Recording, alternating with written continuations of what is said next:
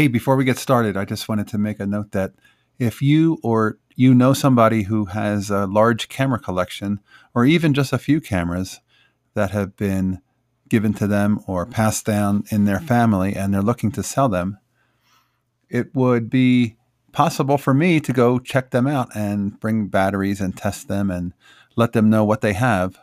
If you know somebody or you need that service, go to thecameraseller.com and I have information there about how I can do an in person consultation or online Zoom consultations and help you know exactly what that equipment is worth.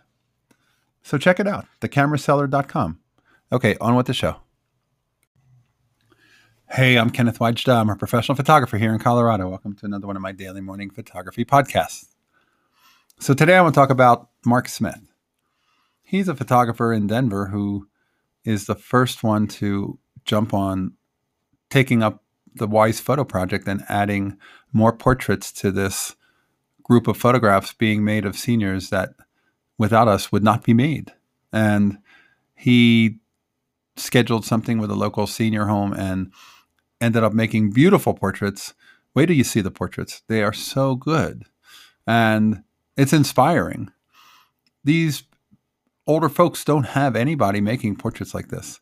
And with myself, with me doing them, and with him doing them, my goal is to get this to go around the world and have people in places in the far reaches of the globe making these portraits of these seniors so that families years from now will always remember what their older sweet faces look like.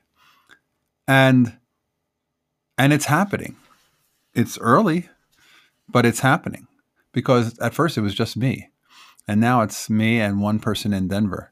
And other people have contacted me and asked me about getting started on it and getting very excited and inspired. And i say join us. We need people in all parts of the globe making these pictures. If you just go to thewisephotoproject.com, there's a link to information about how I made the project global and I did it through a press release last fall and it's a welcome to you to join us. Make these photographs. These are photographs that will last longer than almost any photograph we can make because people will have them in frames and will have them in families, they will last for generations, but we have to make them. So I'll put a link to a video that Mark put together of him delivering some of his photographs, and you'll see the quality and what he's doing and what I'm doing is what you can do too. And we need you. And more than we, the families of these folks need us. So join me, won't you? All right, that's today's photography talk. If you're enjoying these, hit the subscribe button. I'll be back tomorrow and we'll talk photography. As always, here's to good light.